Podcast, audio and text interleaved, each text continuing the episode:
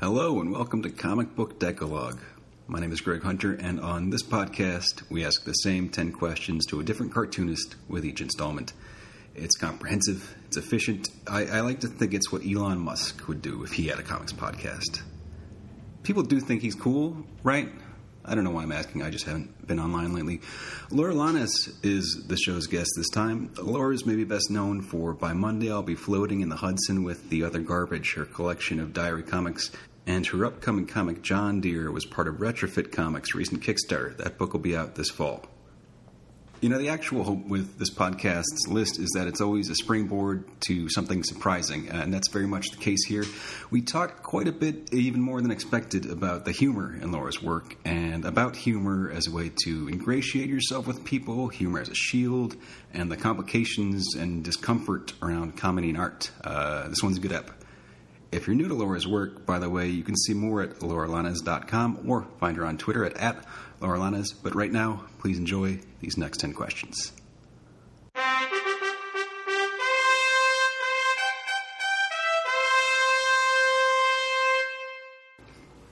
Question number one is What's the last comic you finished reading? I just read um, Love That Bunch by Aline Kominsky. No kidding. Crown, yeah. Not the new one though. I know it's being reissued or Mhm. something. An old one that I got as a really good uh, birthday gift. And it was interesting to see how much of it survives. Sure, in terms know? of datedness or Yeah. contemporary resonance. Yeah, I mean, I I first read it when I was like 14, 15, and she was actually a huge influence uh, for me. I'm sure for a lot of other um, women who make uh, autobio comics as well. But I really loved how she would just put it all out there. Mhm. Um, you know, um, how she would draw herself interacting with like Crumb or someone else, and she would have like 15 thought bubbles, and they all have very contradictory thoughts, Sure. things like that. Um, I really loved it, but it's really unfortunate to now, as an adult, have to confront Aline as a person, um, you know, and her awful opinions and. Uh, you know the things that she does, like the creep shots thing that was in the New York Times. Yeah, yeah, which she kind of curates for Crumb. Yeah, yeah, uh, pretty terrible. Yeah, but I mean, I feel like that's work that you have to do with all your favorite artists is to um, hmm be able to take what you like and uh, leave behind their um, intense problematicness. Well, in rereading it recently, just how different was the experience? Like, did you find the work of separating art and artist uh, challenging enough, I guess, that it compromised the experience badly, or were you able to more or less enjoy what you enjoyed back when you were a teenager? Well, I, I wouldn't separate art and artist. I don't think that's a good path to go down, especially with someone like her. Mhm. Her work is her. I see it more as um, this is my personal philosophy for this kind of thing. I'm gonna look at it and I'm gonna steal as much as I can, you know, from what I like in her work, and then probably um, not, for instance, mention her as um, as someone to be An influence? because she's not. I mean, she and Crumb were really influential to me, but that was they were the first some of the first cartoonists that I read. Mhm. I didn't know about uh, like Gabrielle Bell or Julie Doucet or many other cartoonists that I found out about later because of the internet. Mhm. And so I'm almost resentful of the influence that Crumb and Aline had on me. Sure. Yeah, I wouldn't defend them at all. It's more like um, taking from their work what you can or what you want, and then moving on. Well, with all that in mind, what was it that compelled you to revisit the book? Was it just that there's also a re-release now, so there's a lot of press around her at the moment? It was a birthday gift. Oh, a very recent birthday gift. I- I just had I birthday. Okay. Um, yeah. yeah, it was actually really great to be able to look at her work again because I've been, I think, mimicking it to an extent for the past decade. And it was good to look at it again and see how much I had stolen. But, you know, I think that you can build your own personal canon. It doesn't have to be you know how people are like, oh, Crumb and Chris Ware, and you know, like they want to suck their dicks. you know, I don't. I think that you can uh, have your own personal canon with the artists that you think are um, the real masters. Well, I'm looking at a copy of Building Stories uh, a few feet away from us now, so I might as well ask what what is your relationship to Ware's work at this point? Is, is that also something you would revisit, or work? You know, you, you've checked that box, you you did your own work with it, and then set it aside as you continued to grow as an artist. He's not that bad, I don't think. I did have to buy that for school, which I'm still uh, cranky about because it was not a cheap book. No, it's not.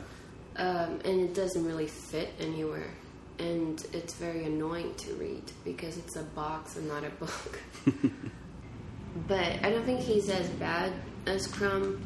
Um, I think he's more uh, like bland.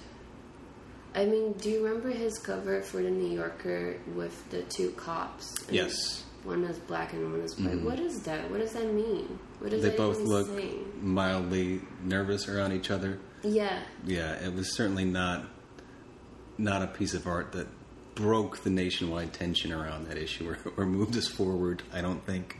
Although I, I do like his work very much, but I'm a bland Midwesterner too, so Well, so perhaps I see some of myself in that. But that was nothing. That was that was not even him saying, you know, this is how people are feeling in the Midwest. How how were those cops feeling? They just looked awkward. Right. That's nothing. It was the blandest fucking thing. And just other covers that I think are very um, you know, technology nowadays. Oh boy, you know? Yeah, he's gotten a lot of mileage out of people drawing people with their cell phones out Yeah. at an appropriate moment. Yeah, like the parents with their phones while the kids are trick or treating, and then the phone light their parents' faces and the doors like the kids, or the one with all the phones that the kids play. hmm What do I get from that? You know, phones. So many phones now. He has concerns. About phones, About- yeah. Clearly they're on his mind a lot. Yeah, so I don't think that he's like a problem like like other cartoonists. I just think he's kind of uninteresting and I definitely don't think that um what's the name of his book? The smartest boy in the world. Oh, Jimmy, Jimmy Corrigan. Corrigan. It's a good book, but like calm down. You know? That might well cover uh, the third question on the list, which is what's the most widely loved comic you can't connect with? Uh, but I'll, I'll ask you question number two now, uh, which is what cartoonist doesn't get enough praise? Oh wait, I actually have an answer for the other one. Okay, please. By the way, the only reason why I am fine like talking shit about these people is that it won't affect their careers, hmm and also, you know, who knows how much time I have left in the U.S. um, I don't care. Um, but I hate blankets. I think it's a really shitty book that doesn't deserve half the praise that it got. Do you remember how crazy people were about it? Yeah, I I think I was in high school when Blankets came out, and yeah, I haven't revisited it since then. I don't think, which is you know at the risk of just sounding like a fence sitter right now. I'm not sure what my opinion of Blankets is anymore, but I remember uh, you know being in my late teens or early twenties and thinking Blankets was mandatory reading. Right, yeah. It's another comic that people put in their canon. It shouldn't be. It's terrible. I actually did revisit it last year, maybe. And I remembered reading it as a teen and thinking, you know, it's kind of boring, but whatever. But then rereading it more recently, I was shocked by how bad it was. Just um, a really creepy um, portrayal of a teenage girl. He makes her literally a saint uh, at some point. Just really weird and not good. Well, in that case, what motivated you to check the book back out? because I own a copy and I was like, oh, remember this? hmm Maybe this is a time for me to like it. And it, it was not. Terrible book, much worse than I remembered. Yeah, just a terrible um, woman character. And just endless um, empathy for that stupid teen character who was Craig Thompson, who I found insufferable.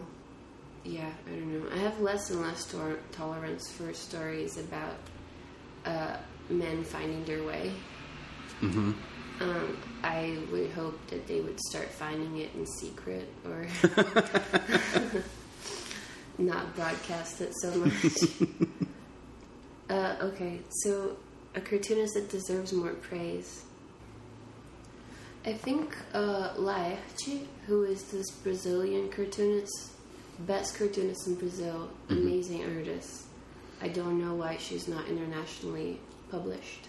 As far as I know, she has not been published in the U.S. Well, except for a comic she did for um, a zine I did, uh, Bad Boyfriends. She has a comic in it, but you know that's like self-published, unofficial. I don't, I don't understand why she's never been published um, by one of the big ones. She should be. Well, let me ask you a question related to that, and we can we can cut this part out if it's not not relevant or not ready to be announced yet. But I saw on Twitter uh, a while back you tweeted about the possibility of translating and then publishing. I think a X number of Brazilian comics. Is that still a project you have in mind? Something that Yeah. you hope to do? I would love to do that. The only reason I haven't is because I'm always working and don't have money. But I would love to do that. Um, I have so many artists that I love uh, who are from Brazil. Some of whom are my friends. Like I've, I've been lucky enough to meet them after, um, you know, living in Brazil, and also because I would go after them online and be like, "Do you want to be my friend?" And I think they should be making some uh, of that sweet American dollar money. you know, um, I would love to publish them here. Yeah, and then just PayPal them some crazy amounts because the exchange rate right now is pretty good if you make money in dollars um, and send it to Brazil. That that's definitely something that I would like to do at some point um, when I'm less overworked and uh, have the cash. Our fourth question is uh, we've talked a bit already about your teenage years reading, but if you can send one comic back in time to yourself at 14, what is that comic and why? That's too hard. I did later, um, as an older teen, find uh, Gabrielle Bell's work online, which was a game changer for me because I thought comics were a bunch of guys and they lean. Uh, even like uh, because I before even finding out about Crumb and others, I just read Brazilian newspaper strips, which were also all guys.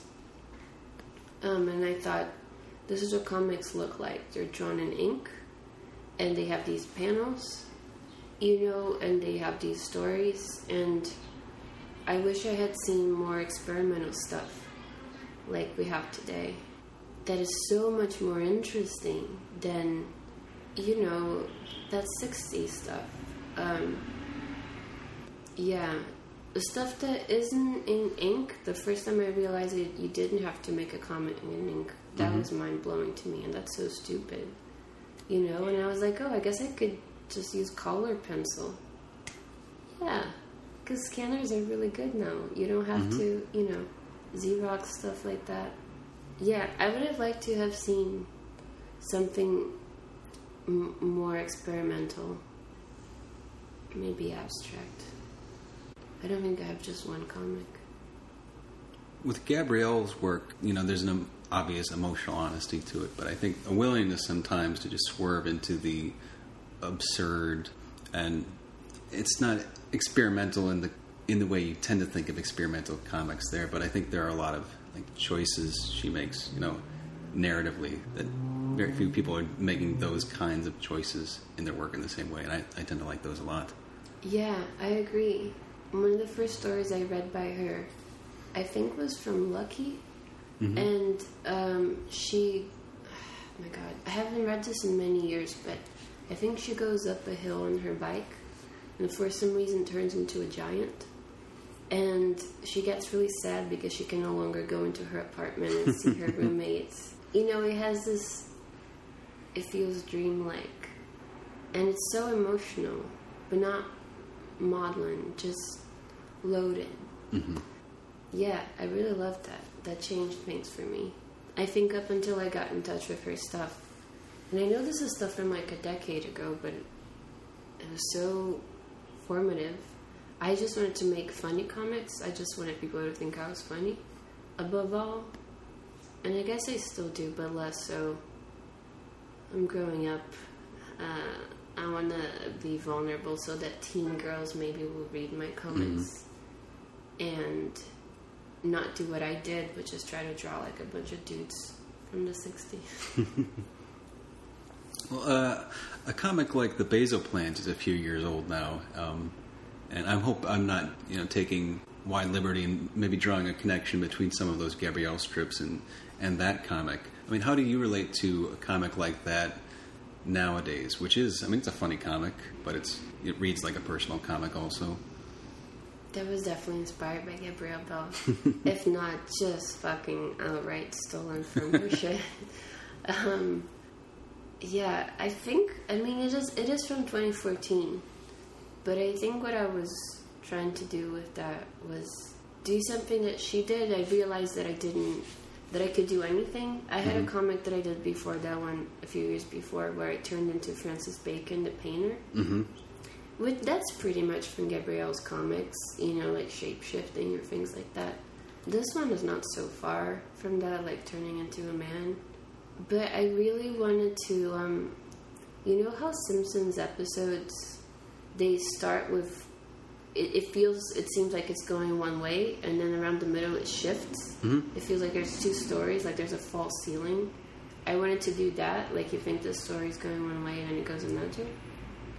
So that's also stealing, is what I'm saying. That was I was stealing from Gabrielle Bell in The Simpsons, and that's what I got. Yeah, I love to steal. All right, our fifth question is: How much do you think about readers when you're making a comic? Maybe that's the crucial division of uh, whether a comic or a moment in a comic is funny or vulnerable. Because if I'm being vulnerable, I'm not thinking about the readers at all. I'm just trying to explain something inside of me. Real art, self expression. and if I'm trying to be funny, it's this pathetic need for connection and approval because maybe I wasn't hugged enough as a child and now I need people to laugh. You know, and that's very much about the readers. Maybe this is an oversimplification, but does that feel less authentic to you afterwards? The making of those It those feels pieces. like hiding something a little. I do want people to think my comic is funny for sure. Mhm. But don't you feel like if you're trying to be funny, you're trying to. I mean, you know, it's how people say um, a defense mechanism. You're trying to connect and get people on your side, Mhm. and that's why you're trying to make them laugh. You want them to like you. That's like the opposite of being vulnerable. I think I just realized something here talking about this. Yeah, and I don't know. I, like I'm very arch in the intros to these podcasts, for instance. Um, and there's probably a measure of comfort in that. so I don't know. I don't either, but I'm in therapy. I'll get there. Well, let me ask you a, a follow up question about that. You're at a point now where, you know, I imagine you'll be at a comics festival, something like that. Uh, you'll encounter strangers who know you through your work or know your work at least, and it's an open question whether a person can know you through your work. But have you reached a point in your cartooning life now where you're uh, semi regularly experiencing the weirdness of having people meet you, having read your work, and at least presuming to know who you are? Or presuming to know your inner life, rather? I think a little bit. Not not that much. I mean, comics. The the most famous person in comics is nobody. You know, I mean, I I sometimes get messages from girls mostly, uh, sadly saying they identified with a story from a comic of mine, and they're all terrible stories, usually about dating. So that sucks for them. But I do like that connection. I like that they feel comfortable enough to message me and be like, I have like uh, seven STDs because dudes keep lying when they say they're gonna get condoms, things like that. And I'm like, oh my god, girl, I know. But I also get um, great emails from guys who think I should just leave these men alone and not make Really? comics about them. Wow. Um, that I should just fucking move on. The amount of anger motivating that is. I Yeah, mean, I mean, who cares? Um, since my comic is like I'm only now selling it myself. It was never really out Mm-hmm. officially. That means they bought it from me. So before, funny. before emailing me. So I don't care if you want to buy my comic to then email me about it. I'll just have a Gmail filter and keep your money. I want to loop back to the question of humor and honesty of expression because that's very interesting to me too. I, I don't know if we're on the verge of a breakthrough per se, but I'm trying. I'm trying to search for another question about it. Is it a goal for you to excise, to remove humor from your work, or at least to scale it back? I mean, I know that's probably a difficult thing to you know decide to do abstractly and then then follow through, but in terms of you know honesty of expression or a more like thoroughgoing committed kind of art and and an art with a sense of humor in it yeah do you see yourself scaling back the humor So we're working through this as we go, right? Like, right This is interesting because I had never thought about this. So I'm gonna, I'm just making this up as I go. But like, actually, it's not really like that, right? Like, it's not like just because it's funny, it's not genuine. right So you can, you can definitely have humor and be vulnerable. I guess what I mean is a certain type of joke, or maybe a certain volume of jokes. sure like You a defense mechanism by volume or it's an interesting question of when a joke is or isn't a defense mechanism. Yeah and i don't have the answer to that. I know for myself i tend to distrust art that doesn't have at least a measure of humor in it.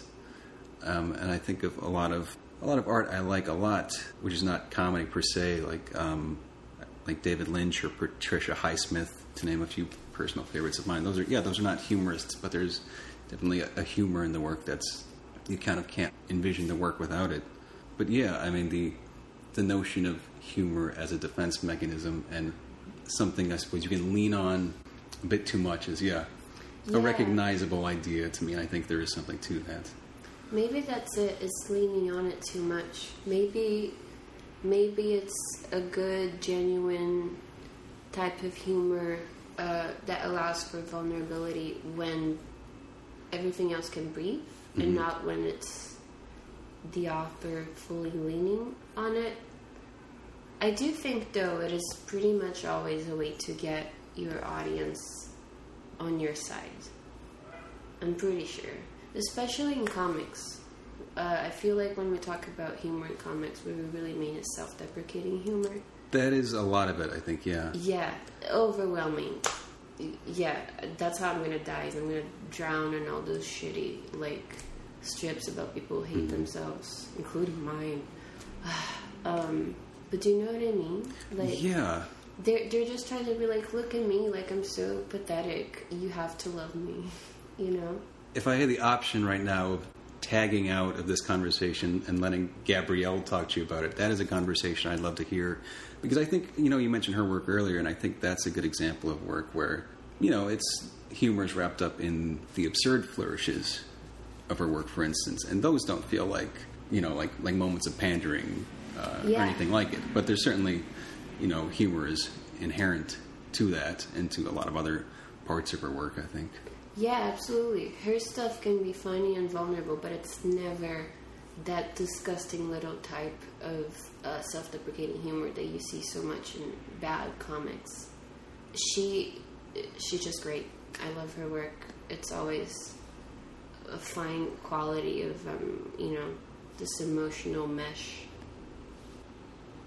Also, because you know, like you said, pandering. Do you know that um, Orson Welles quote about Woody Allen? I say it again because I've heard this. I don't remember the whole thing, but he says that he's not really shy. He's actually very arrogant. Yes, yes. mhm. Isn't that fucking good? Mhm. Like, what else did he say? That he um, and I think I so I saw this because Michael DeForge tweeted it, Mhm. Uh, adding, you know, here's a summary of every cartoonist out there, and it was something like uh, Orson Welles is saying about Woody Allen, like he loves himself and he hates himself, and there's this horrible tension, something like that. I think that's what leads to that pandering humor, which I really, really hope is not what I'm doing.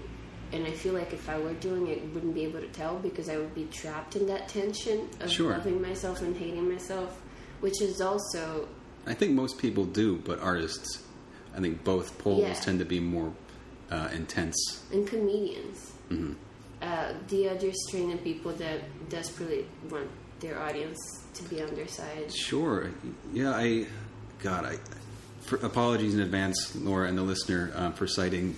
For being a white dude podcaster, citing Marc Maron right now. But he often um, brings up uh, that quote about how people become comedians because they want to control how people laugh at them.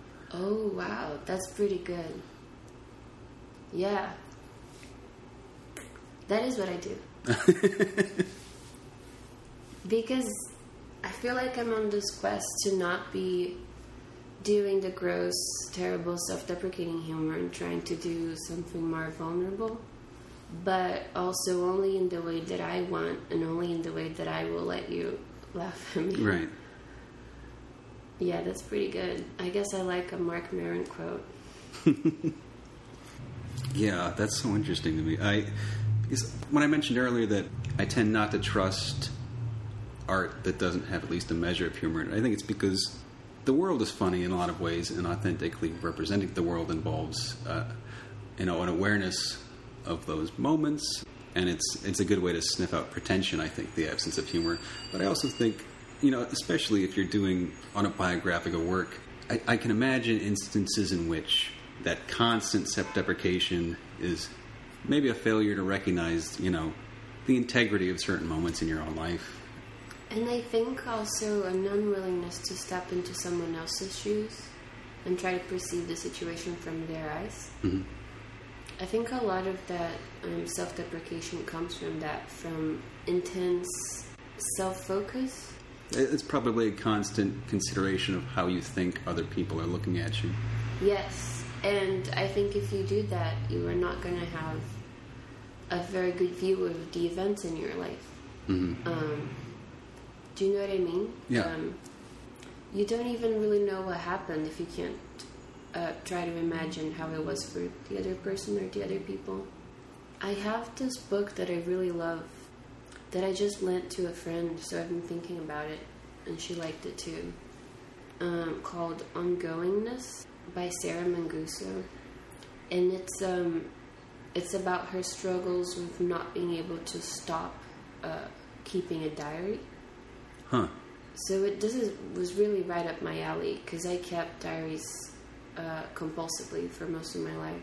although her case is a lot more severe, she keeps trying to write everything that happens to her every day so that there's a record. And she's also concerned of having a true record. So in this case, she couldn't just say, you know, I went to the market and I bought some bananas.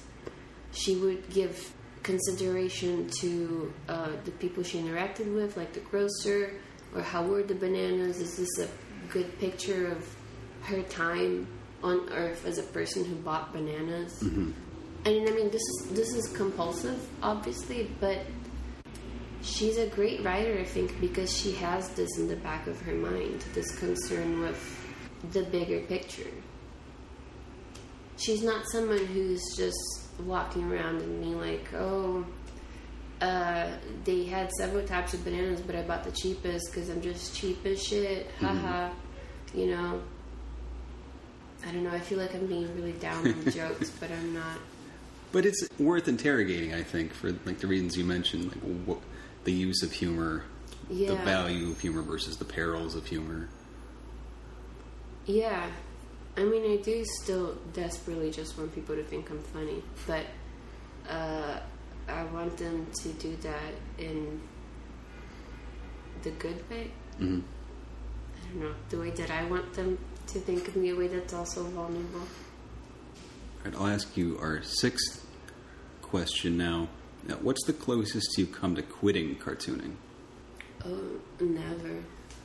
I relate to this woman's issue a lot with not being able to stop diarying. Mm-hmm. I'm just always going to make comics. You know, I've been doing it like I would do it in school, in college, even though I went to art school, you know, during unrelated classes. It's just, it's what I like to do.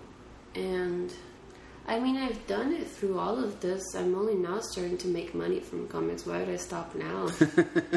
the worst is past. Uh, Let me ask you our next question then. Not everyone has a long answer for that one.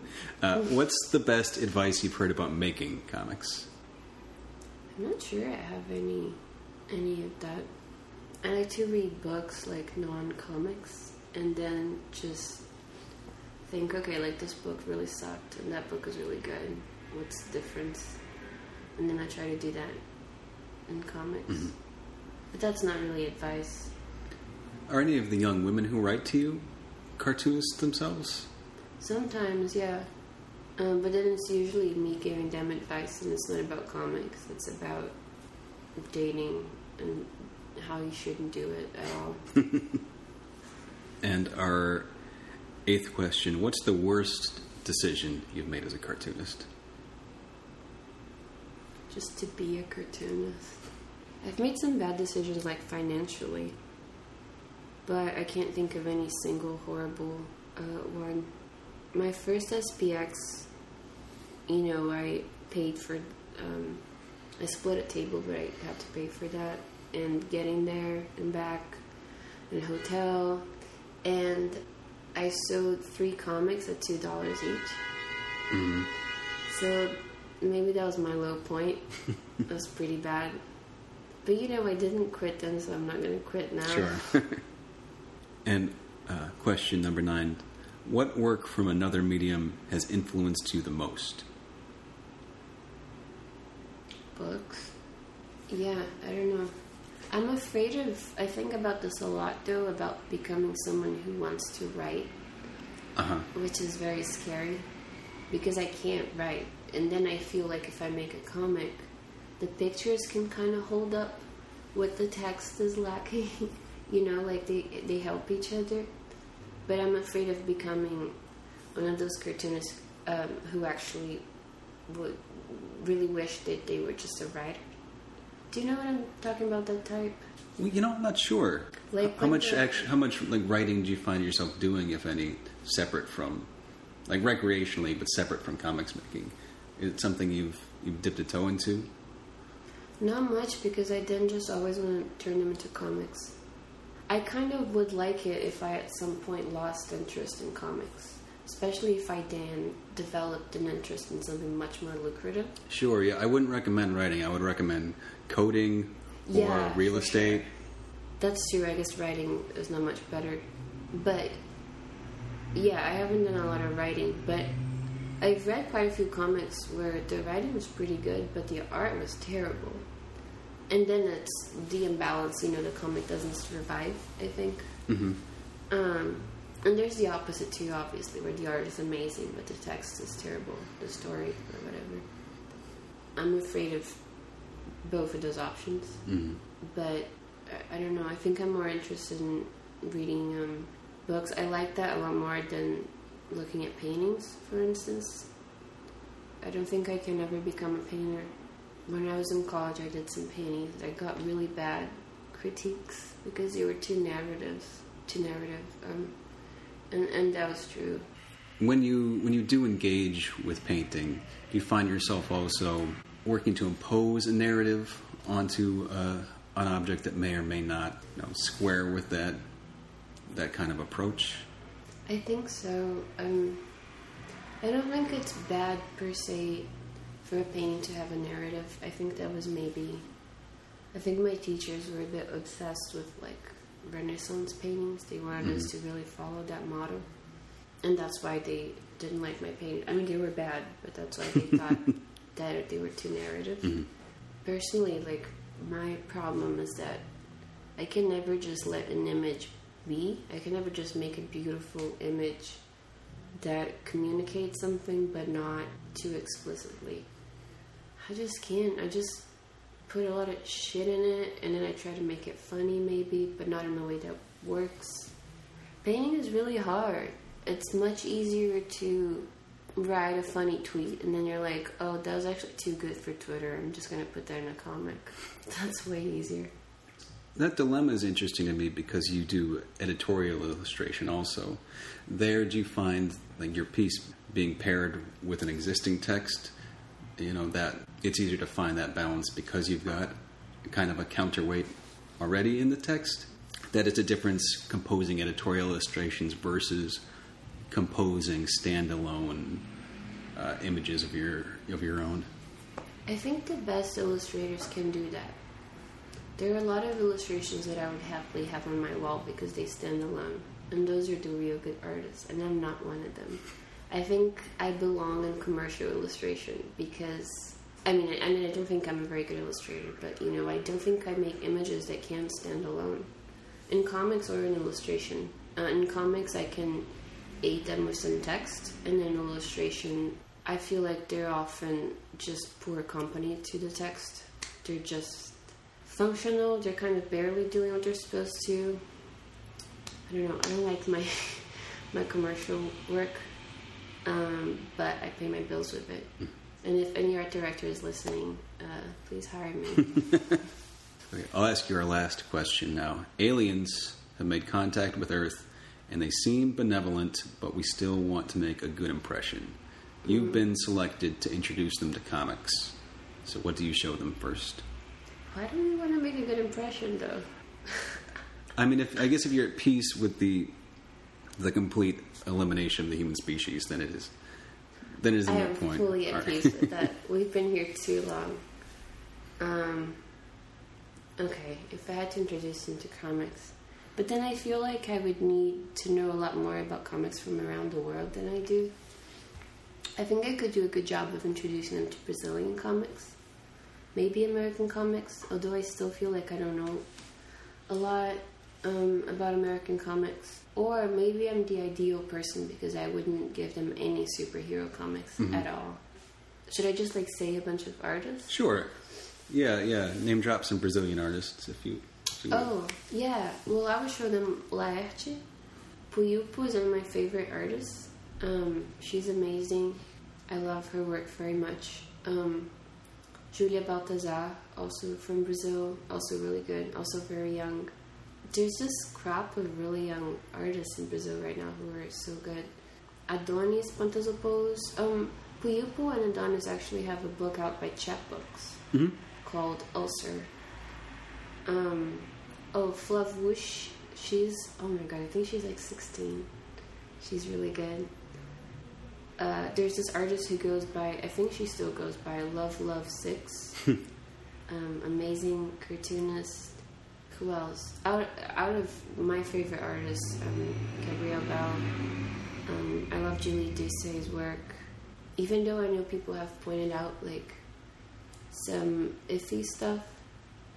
I can't wait until someone points out iffy stuff in my work. By the way, Phoebe Gloeckner also um, is really really good. I love her work a lot.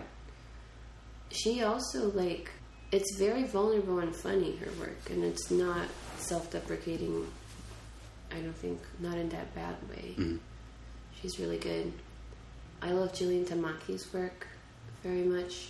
I'll even say some uh, men. uh, I love Michael DeForge's work. He's so good. Uh, Patrick Kyle is so good. Maybe that's enough. Yeah, it's a, if that enough. doesn't save us, then Yeah, take that to Mars. All right. Thank you, Laura. Thank you for coming on the talking to me.